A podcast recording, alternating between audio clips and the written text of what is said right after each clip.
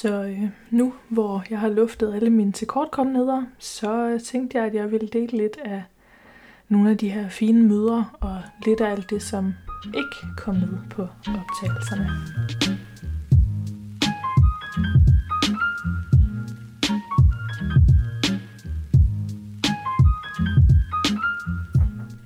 Jeg har gået og spekuleret på, om jeg skulle dele lidt af alt det, som foregår bag de her podcast-optagelser.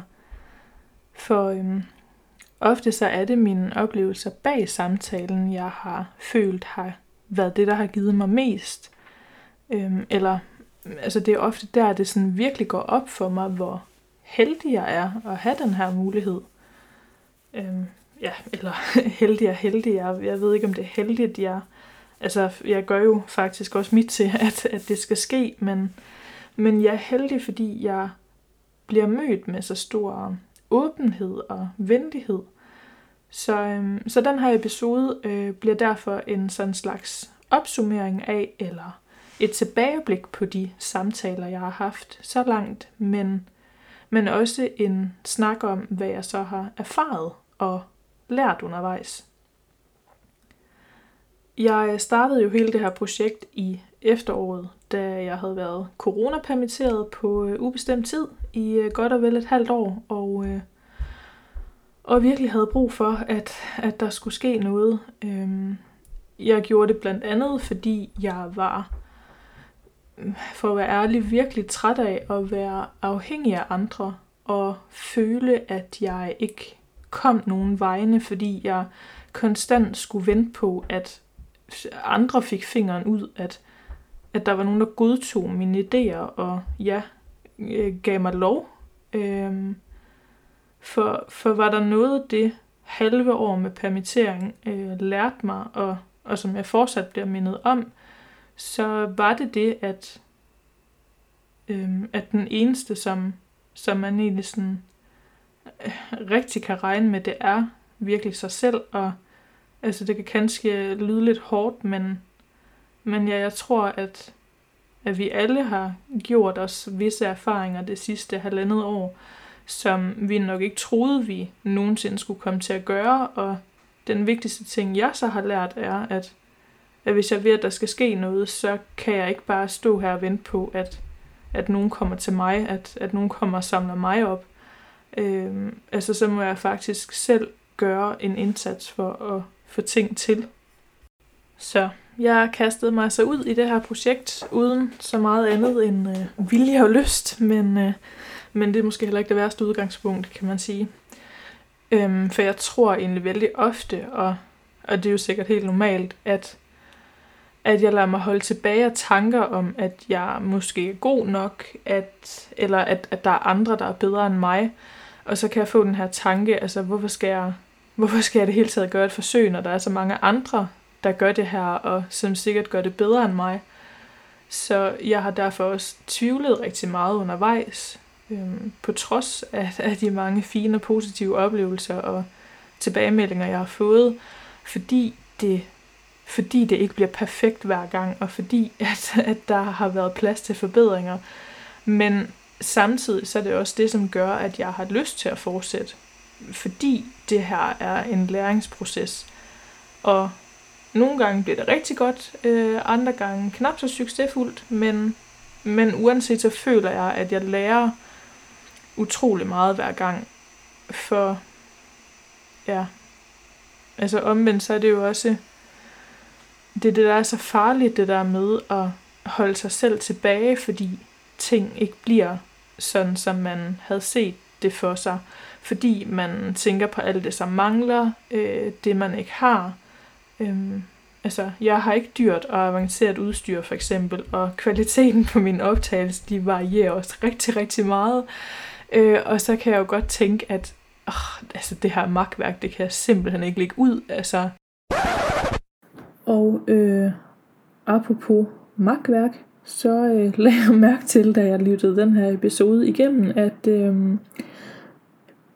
i det, jeg sidder og snakker om dårlig lydkvalitet, så øh, er min computer ved at, øh, at lufte ud, så den lyd får man også med, og man får med, at øh, naboen tramper ovenpå, og ja, Så, øh, men det er jo ikke første gang, at sådan nogle ting sker, og det er alt det der, der er med til at skabe autenticitet og oprigtighed og ærlighed og så videre.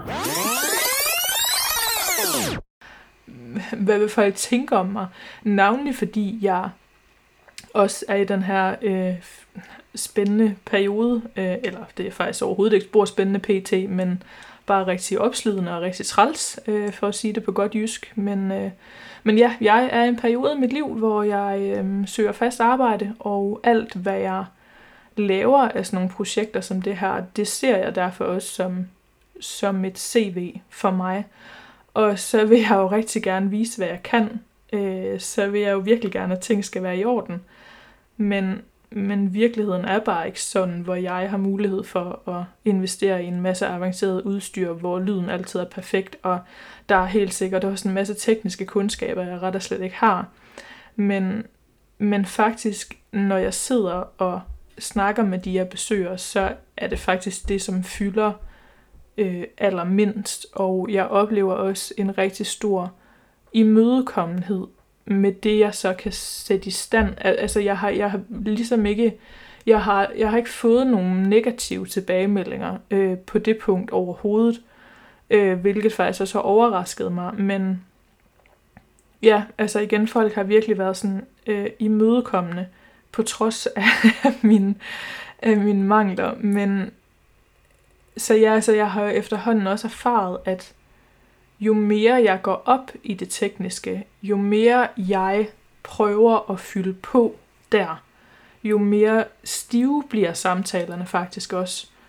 Øhm, og jeg husker for et par år siden, øh, der var der sådan en total ramaskrig i de danske medier, fordi en af Danmarks mest folkekære skuespillere, øh, Gita Nørby, havde øh, virkelig revset en journalist, fordi den her journalist ville lave et sådan syv timer langt interview med øh, Gita Nørby, og så var hun øh, mødt op hjemme hos hende med den her kæmpe mikrofon og sådan kamera op i hendes ansigt og så videre, og, og det havde øh, Gita Nørby så reageret virkelig kraftigt på, øh, hvilket man jo også godt kan forstå, fordi det er det, at, at det bliver så unaturligt og opstyltet, når man trækker en masse teknologi ned over hovedet på folk, og det er virkelig noget, jeg har haft med i baghovedet gennem det her projekt.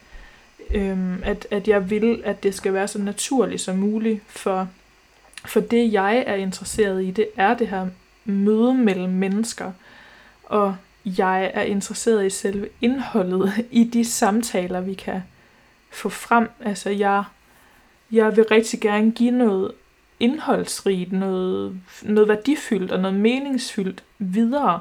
Og derfor så prøver jeg også at lægge alle de her tanker fra mig, for, for igen, altså det er ikke lydkvalitet og CV og gode kontakter på hånden, som betyder noget i øjeblikket. Det er jo, det er jo samtalen, det er mødet med det andet menneske. Øh, et menneske, som på en eller anden måde har vagt min interesse, og som jeg i det øjeblik deler noget med. Øh, jeg deler min interesse, mit nærvær og min nysgerrighed, og, og, og det vil jeg også have lov til på, øh, på mine præmisser. Men igen, jeg må virkelig også minde mig selv om, at det er det, jeg gør det for, og at det er det, der er vigtigt. Og det er måske nok, fordi man ved, at selvfølgelig findes konkurrencen, og den er stor, og at det er det, der gør, at man ligesom ikke bare kan være til stede. For øh, der er sgu mange, der har startet en podcast. Der, der findes mange dygtige, interessante mennesker. Men, men jeg har tænkt sådan lidt, at der handler det nok også om at, at tænke, at ja, det gør der. Der findes mange dygtige, interessante mennesker, og jeg er en af dem. Øhm, men, men jeg kan bare Altså, jeg kan blive rigtig frustreret indimellem, hvis jeg tænker for meget over hele den her mediekulturverden, hvor det handler om at gøre opmærksom på sig selv og promovere sig selv. Og jeg bliver totalt opgivet, når jeg ser, hvordan nogen tjener en fed månedsløn og har flere millioner følgere, fordi de lægger et eller andet hjernedødt ud på YouTube, øh, uden indhold, eller altså sådan uden konsistens, eller, eller viser bryster og siger lidt interiør på Instagram, mens, mens jeg ligesom selv sidder her og synes, at jeg faktisk har noget ordentlig værdi øh, at formidle, og så ikke tjener en rød øre på det. Øhm, ja, jeg anstrenger mig virkelig for ikke at være øh, et hånligt, bittert menneske her. Øh, men, øh, ja, for altså, er der noget, jeg hader, så er det virkelig at øh, stå og blaffe på sociale medier. Jeg, jeg gør det virkelig af nød, og jeg gør det derfor heller ikke særlig godt, øh, fordi det er halvhjertet, og fordi det byder mig så meget imod. Og så har jeg ligesom gennemskuet, at så kan man ikke få flere millioner følgere, eller gøre sit projekt til en forretning. Øh, men, men det er jo så nok også noget, jeg så skal gøre op med mig selv, om jeg egentlig har lyst til. Altså, jeg tror, jeg har ikke, jeg har ikke helt fundet ud af med mig selv nu, om jeg bare skal acceptere, at det er vilkårene, eller om jeg hellere skal tænke, at de, som så finder min podcast, finder den, og så kan de lide det eller lade være, at så må det gå sin gang, øh, eller om jeg faktisk skal gøre en indsats for at gøre mig bemærket øh, på de gældende præmisser. Men så er jeg igen også tilbage til, hvor jeg begyndte det der med at gøre en indsats. Jeg er nok af, eller jeg er af natur utrolig stedig, og, øh, og jeg stopper ligesom ikke før, før jeg får ting til, øh, helt sådan som jeg gerne vil have, at de skal være. Og, øh, og det er så det, der holder mig i gang. Øh, når jeg sådan tænker over det, så ligger jeg jo sådan til sjældent på den lade side, og det har selvfølgelig også med interesse at gøre, at det her er noget, jeg virkelig gerne vil. Det er noget, jeg godt kan lide at gøre, og som jeg føler, jeg får et stort udbytte af. Så selvfølgelig så holder det mig også automatisk i gang. Og øhm, ja, måske så er det bare periodevis øh, i takt med alle de andre ting, der sker i mit liv, øh, eller ikke sker, at jeg bliver lidt sådan træt og tvivlende imellem. Men øh, uanset så er jeg, som jeg startede med at sige, virkelig glad for de her fine oplevelser, jeg har fået med mig, for at være blevet mødt med så stor venlighed og åbenhed. Det er, det er ligesom det, der bærer det her projekt. Så nu, hvor jeg har luftet alle mine tilkortkommenheder, så tænkte jeg, at jeg vil dele lidt fra de her fine møder, jeg har haft. Lidt af alt det, som ikke kommer med på optagelserne. Min første optagelse var med forfatter Hanne Ørstavik, og øh, altså jeg var slet ikke i tvivl om, at jeg måtte prøve at kontakte hende, selvom jeg stod der uden at have prøvet det før, og med rigtig stor far for at dumme mig og fuck det hele op. Øh, jeg havde et år forinden været til et arrangement med hende på Litteraturhuset i Trondheim, og jeg husker, at, at hun til sidst læste noget op fra sin roman øh, Kærlighed, og at da hun stod der og læste op, så blev hun så rørt, og, og jeg blev rørt, og, og hele salen blev rørt.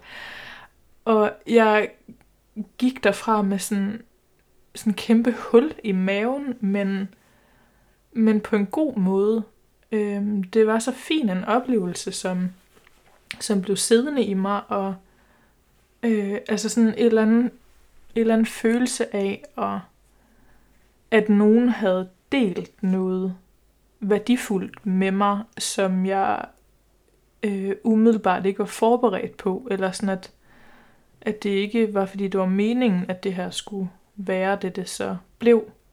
Men, øh, men ja, altså, jeg, jeg kan bare huske, at jeg sad og tænke bagefter, at altså, det her menneske bliver jeg nødt til at på en eller anden måde at snakke med, altså finde, finde en eller anden måde og, øh, at kontakte eller, eller snakke med, og så er jeg så tilpas ydmyg, at jeg kunne, altså jeg er ikke sådan en, der bare kunne finde på at sende mm, vedkommende en besked og fortælle om den her umiddelbare oplevelse eller følelse, og det, altså det burde man måske nok gøre, eller burde være bedre til at bare altså indrømme, at de har givet en en fin oplevelse, for det er jo også utrolig dejligt at få den bekræftelse, og jeg bliver jo også selv rigtig glad, når folk ud af det blå henvender sig til mig og fortæller, at det jeg har gjort, eller det jeg har sagt, har betydet noget for dem.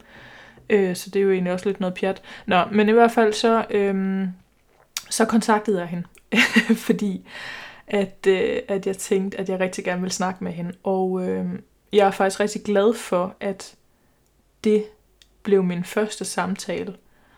Øh, for det første så fik jeg svar tilbage på min øh, ja, invitation nærmest med det samme, øh, hvilket jeg overhovedet ikke havde forventet. Og i løbet af en uges tid, så havde vi fået aftalen på plads, og, og jeg var at besøge hende i Oslo. Og øh, mm, selvfølgelig så var jeg nervøs, øh, og jeg tænkte på et tidspunkt, at det måske nok var lidt dumt at lægge ud med et øh, så ja, betydningsfuldt møde, men, men da jeg planlagde det, så, så, så husker jeg egentlig ikke, at jeg skænkede det ret mange tanker. Øh, og, og ja, sådan som jeg husker det, så var det egentlig bare, da jeg gik op af trapperne til hendes lejlighed, at jeg nåede at tænke den her tanke. For, for egentlig så er jeg blevet ret frygtløs, eller har nok altid været det, når det kommer til andre menneskers position. Øhm, altså man lærer hurtigt, at, at alle mennesker er helt vanlige mennesker, uanset hvilken rolle de spiller i offentligheden, når man har haft de jobs, øh, jeg har haft, hvor jeg har været øh, utrolig tæt på ja, store personligheder, så vi, vel som helt almindelige mennesker. Øhm, ja, det kunne næsten være en, en episode hver i sig selv, og at dele nogle af de oplevelser også. Øh, man skulle ikke tro det, men man oplever faktisk lidt af hvert på Litteraturhuset i Trondheim. Men, øh, men nu er jeg jo også ret optaget af, af det her med at ikke udlevere nogen mod deres vilje, så, øh, så måske at det bare skal forblive usagt. Øh, men altså efter at have mødt øh, Hanne Ørstavik, efter den modtagelse, jeg fik, var jeg utrolig glad for, at hun var mit første, øh, mit første offer. Øh, for der, der var så god stemning, altså det var så trygt. Og, og mange af de ting, vi snakkede om, dukker fortsat op i mit hoved med, med jævne mellemrum og danner nye tanker og overvejelser. Så, øh, så ja, det var, øhm, det var en god måde at, at lægge ud på med det her projekt. Og øh, det, er, øh, det, det tror jeg kommer til at være hende taknemmelig for øh, i rigtig mange år fremover, at, øh, at hun var med til at gøre det til så fin en start. Øh, jeg havde planlagt de første fire samtaler forud for optagelserne øh, gennem den, den første, det første efterår, og, øh, og min næste samtale var så med Helga Hjort, som med tiden også er blevet en af mine, øh, mine nærmeste. Øhm, det, var, øh, det var egentlig også lidt specielt pludselig at skulle sidde der og optage en af vores samtaler, for, for vi har, øh, siden vi blev kendt med hinanden mm, tilbage i 2018, tror jeg det var, snakket øh, rigtig meget om rigtig mange ting, så det at huske på, at der var nogen, der skulle lytte til det, vi sagde, var faktisk også lidt af en udfordring. Øhm, eller igen, jeg, altså jeg, jeg tænkte overhovedet ikke over det, mens vi optog, men, men jeg kan huske, at jeg gjorde mig mange tanker om det inden, og det, som bekymrede mig mest, var nok det her med, om, om det blev interessant nok for andre at høre, øh, eftersom der er så meget, vi allerede har snakket om, og som vi har snakket om så mange gange før.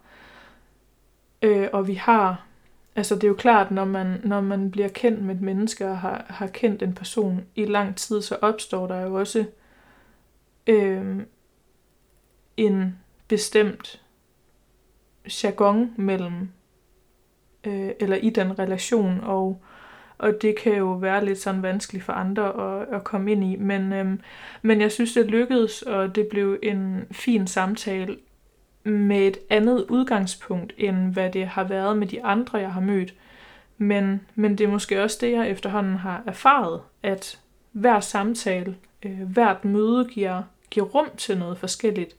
Fordi hvert møde øh, er ud fra forskellige forudsætninger under forskellige omstændigheder, og det giver bare mange forskellige nuancer med ja, forskelligt indhold og ikke mindst resultat.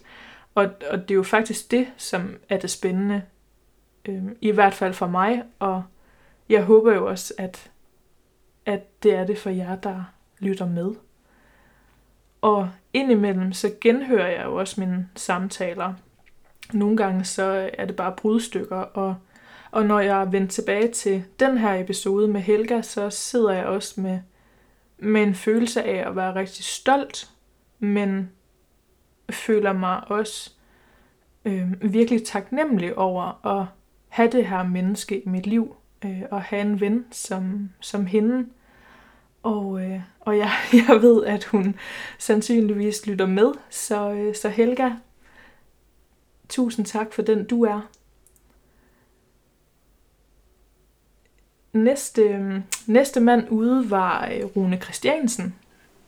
Min, min første fire valg var virkelig gjort ud fra en egen personlig interesse, ud fra de personer, som dukkede først op i mit hoved, og Rune Christiansens forfatterskab stod derfor også helt centralt for mig.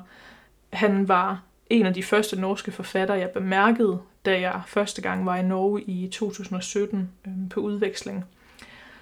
Og der var noget ved stemningen i hans romaner, som bare traf mig altså hårdt. Og, og ja, igen, jeg tænkte, at ham, ham må, jeg, må jeg snakke med. Øh, så, så jeg rejste til Tynset en dag i december, øh, kørte med tog gennem et eventyragtigt sneklædt Trøndelag øh, over Rørus og mod Østerdalen, øh, tror jeg. Øh, jeg er faktisk helt utrolig dårlig på norsk geografi. Øh, altså selvom jeg har boet her i tre år nu, så, så er det sjældent, at jeg ved, hvor jeg er. Øh, jeg har overhovedet ingen fornemmelse af, om det er op eller ned, om det er højre eller venstre. Øh, jeg er ligesom bare så optaget af, hvor, hvor fint, hvor fint det er overalt. Så det er ofte, når folk sådan spørger, hvor har du været henne? Så er jeg sådan, det, det ved jeg sgu ikke. Jeg har været i Norge. Det var en fin tur.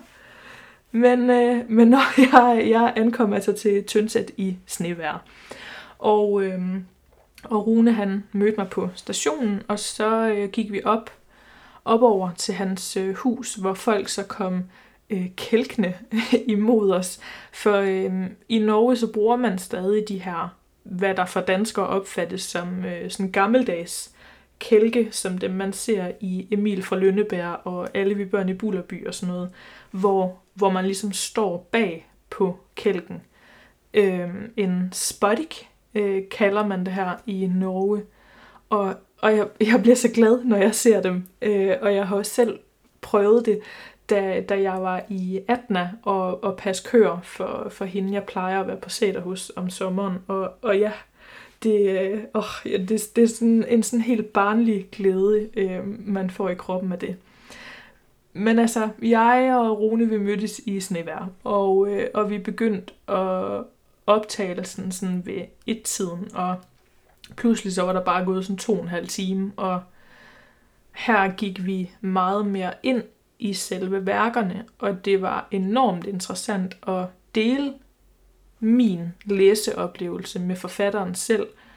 Og efter optaget, så fortsatte vi også med at snakke, øh, for jeg, jeg skulle først med toget tilbage klokken 7 eller sådan noget, så, så ja, altså det endte med, at vi sad der ved køkkenbordet og snakkede i 6 timer, og det føltes som et kvarter.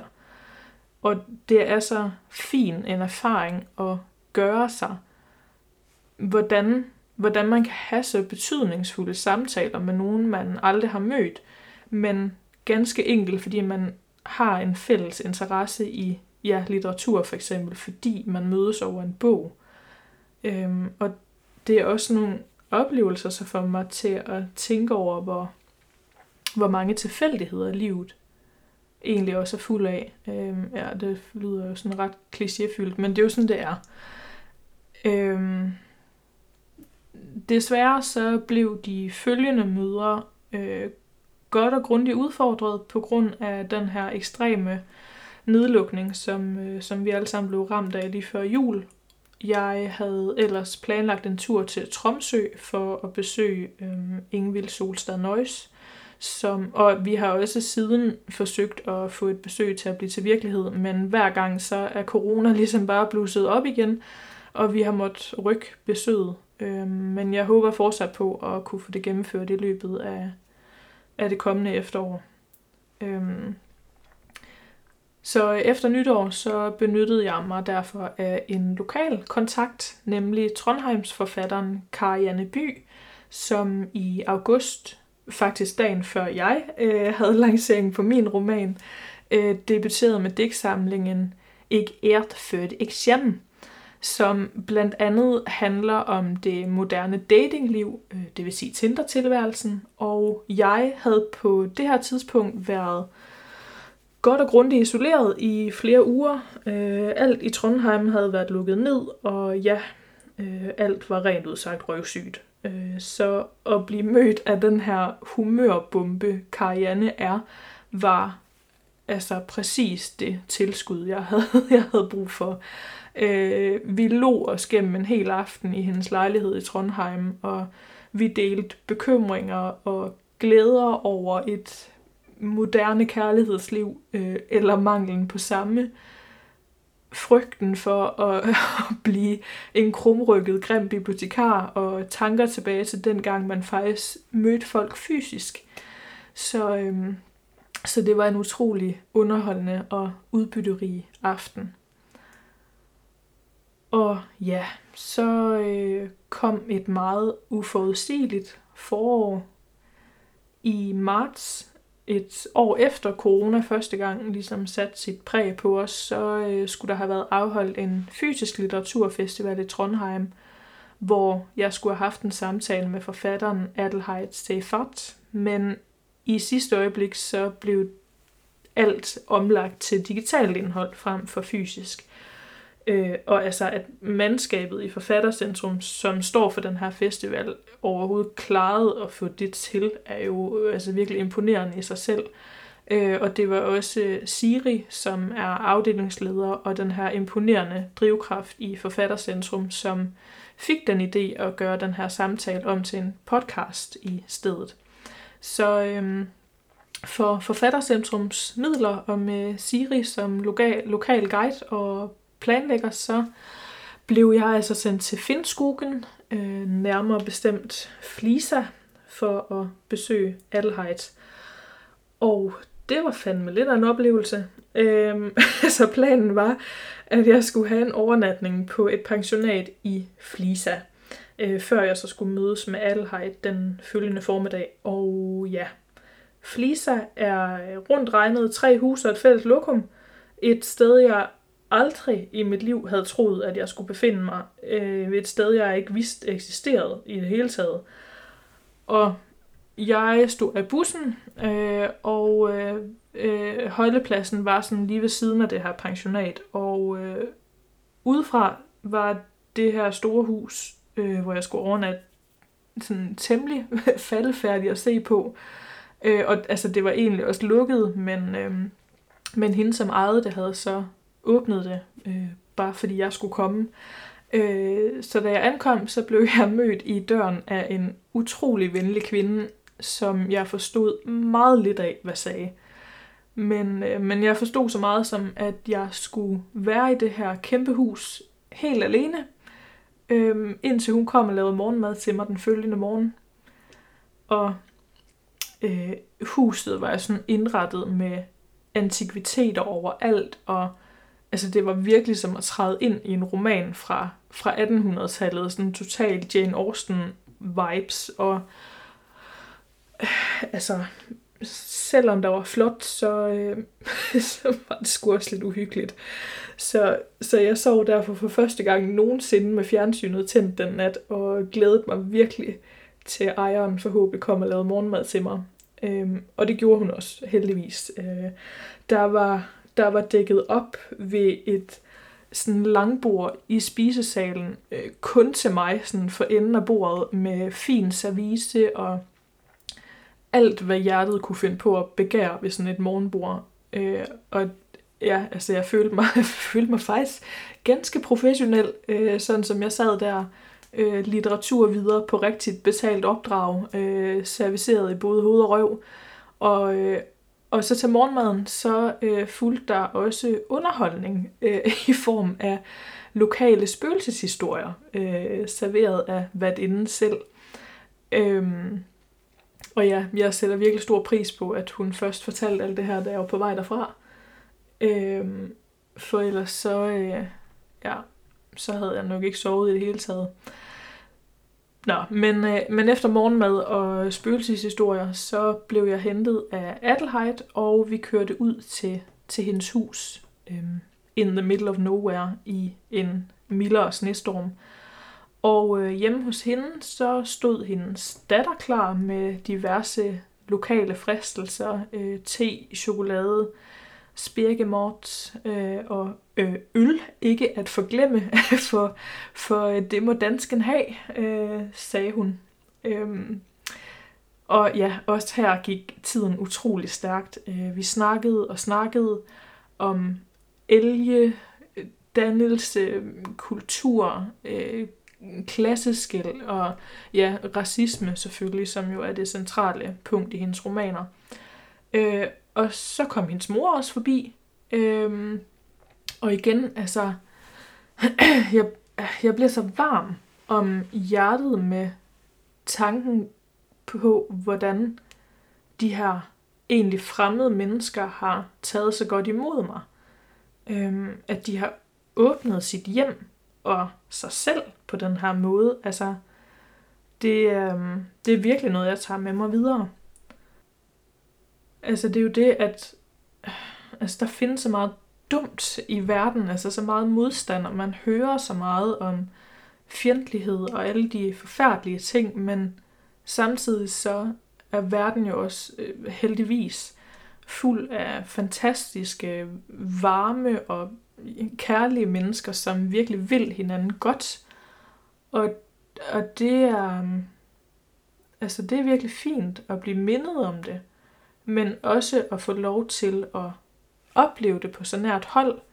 Og jeg vil sige, at generelt så har mine første tre år her i Norge jo været fyldt med møder med fantastiske mennesker, som har vildt mig, øh, mig det rigtig godt. Og altså, jeg har nok ikke altid været, eller jeg er ikke særlig god til at tage imod det. Øhm, eller at tro på, at, at det er det, de vil. Men, men det er så også noget, jeg lærer mig. Øh, så fucker jeg tingene lidt op indimellem, men, men tager det med som, øh, som en lektie til, til næste gang.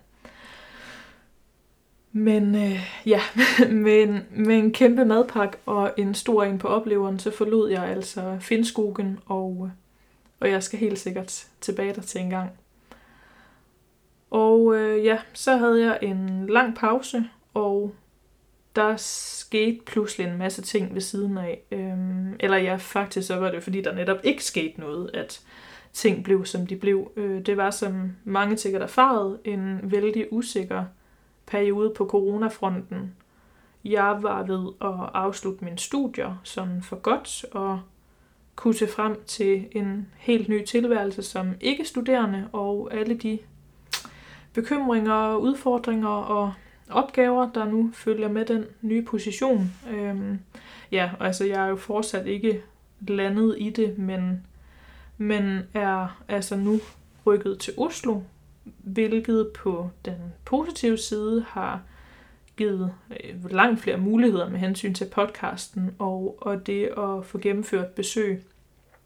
Så, øh, så jeg lagde derfor også ud med at besøge litteraturkritikeren Katrine Krøger, og det var egentlig noget, jeg havde tænkt længe, at jeg ville. Og også her, så kom der hurtigt svar. Øh, men, øh, men jeg må indrømme, at jeg også var lidt skeptisk for det her besøg. Øh, og det var nok også derfor, det havde taget så lang tid at kontakte hende. Man, man har jo altid nogle forudindtagelser om folk, og altså som indimellem kan være vanskeligt at komme udenom eller komme over. Og altså jeg tror, jeg var lidt bange for hende egentlig. Eller, eller ja, altså det indtryk, jeg havde fået af hende ved at læse hendes anmeldelser og, og de skriverier, der har været om hende, øhm, var, at hun virkede sådan, øh, ja, lidt skrab.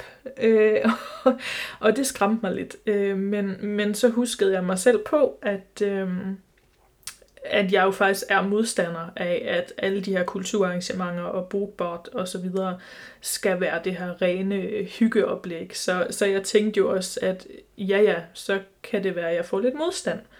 Og, øh, og det er jo heller ikke så dårligt. Men, øh, men altså, det viser sig jo hurtigt, at hun selvfølgelig også er et rigtig varmt og imødekommende menneske, og jeg følte mig hurtigt rigtig godt tilpas, og synes, at jeg også den her gang fik en rigtig fin og udbytterig samtale. Igen så, altså jeg tror ikke det er så tosset det her med at mødes ud fra så få forudsætninger. Øhm, jeg, altså, for jeg må indrømme, at jeg forbereder mig ikke særlig meget til de her samtaler, for det er ligesom hele konceptet, at det skal være spontant.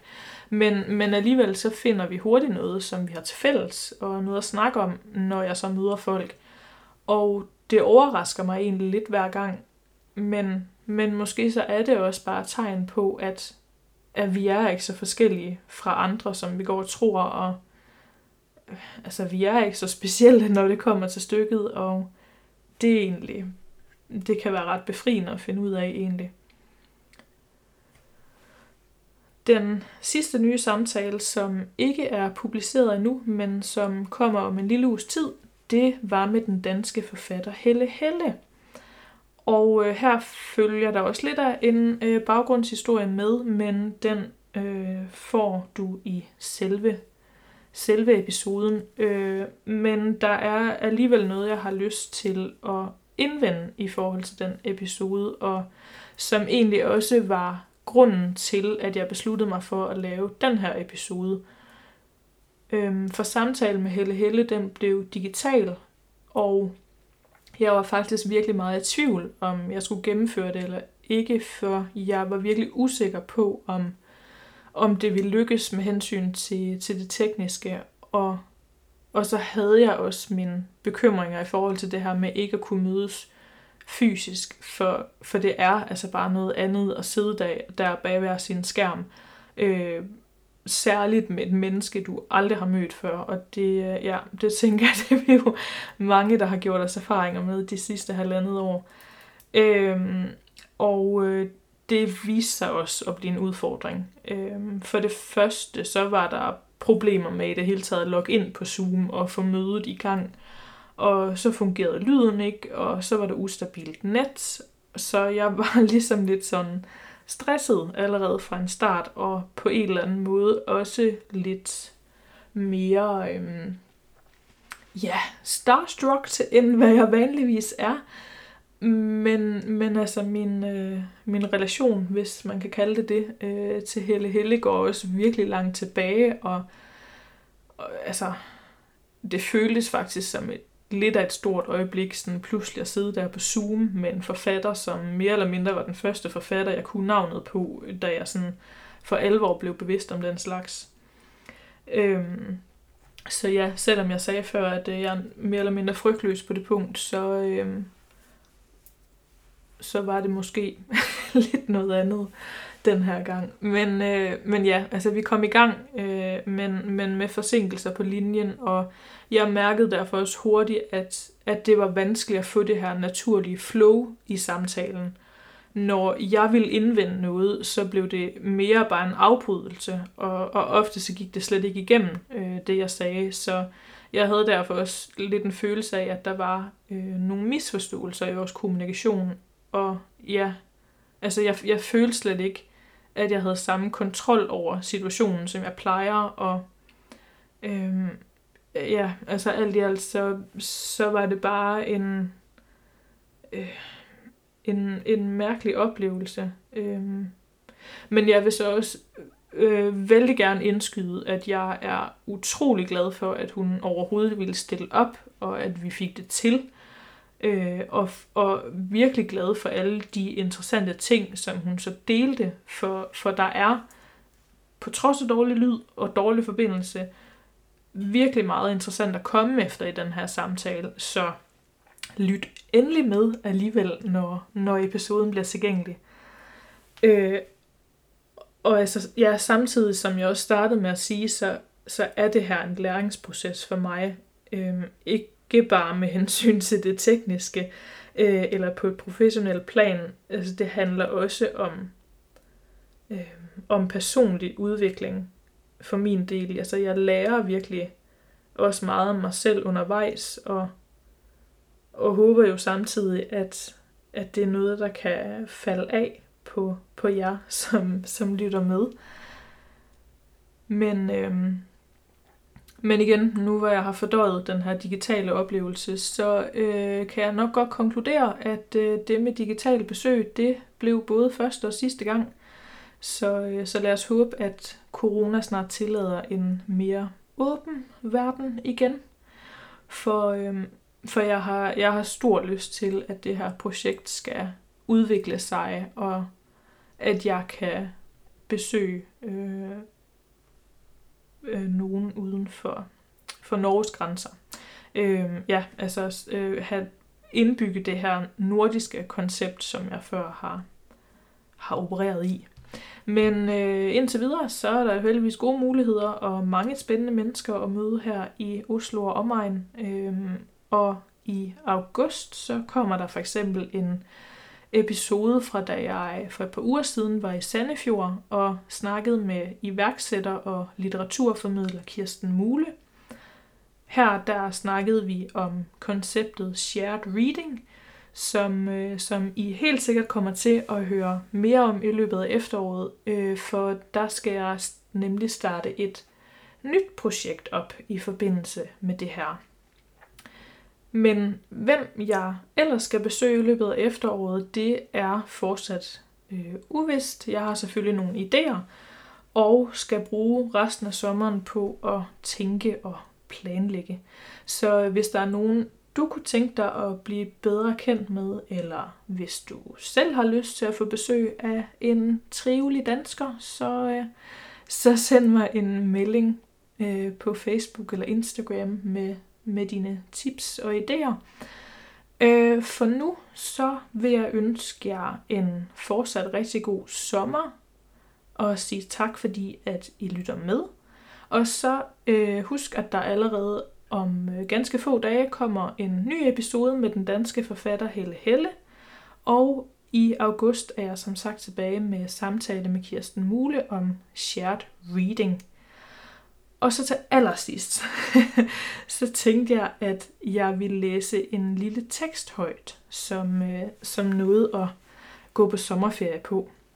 Øh, en tekst, som egentlig er en sang, men som jeg synes passer øh, godt til den her sammenhæng. Øh, virkelig godt til min tilværelse pt, og som jeg har haft på hjernen øh, i det sidste. Øhm, teksten eller sangen er, er skrevet af den danske kunstner Søren Hus og hedder Øjeblikket. Og øh, ja, her kommer den altså uden musik eller sang til i, i min fortolkning.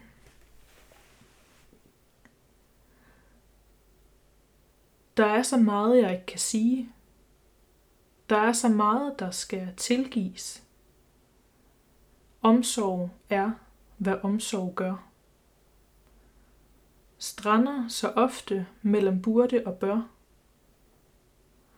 Jeg ved jo, at det blomstrer, når jeg vælger, hvis der er koldt og øde, hvor jeg står. Jeg tøver altid og skimle, mens jeg svælger i et alt for tidligt efterår. Er der hold i dine drømme? Er der vægt bag dine ord? Er der lys i dine øjne, eller spinder du løgne? Der er så meget, der skal nås. Der er så meget, der bare skal overstås. Frihed er, hvad frihed gør. Og der sker ingenting, hvis ikke jeg tør. Har mod til at gå af alle veje. ture og ligge, som jeg nu engang har ret. Smiler lidt, når lortet ikke holder, og lidt mere, når det endelig gør. Er der hold i dine drømme? Er der vægt bag dine ord? Er der lys i dine øjne, eller spinder du løgne? Tak for nu. Vi høres ved, og have en rigtig god sommer.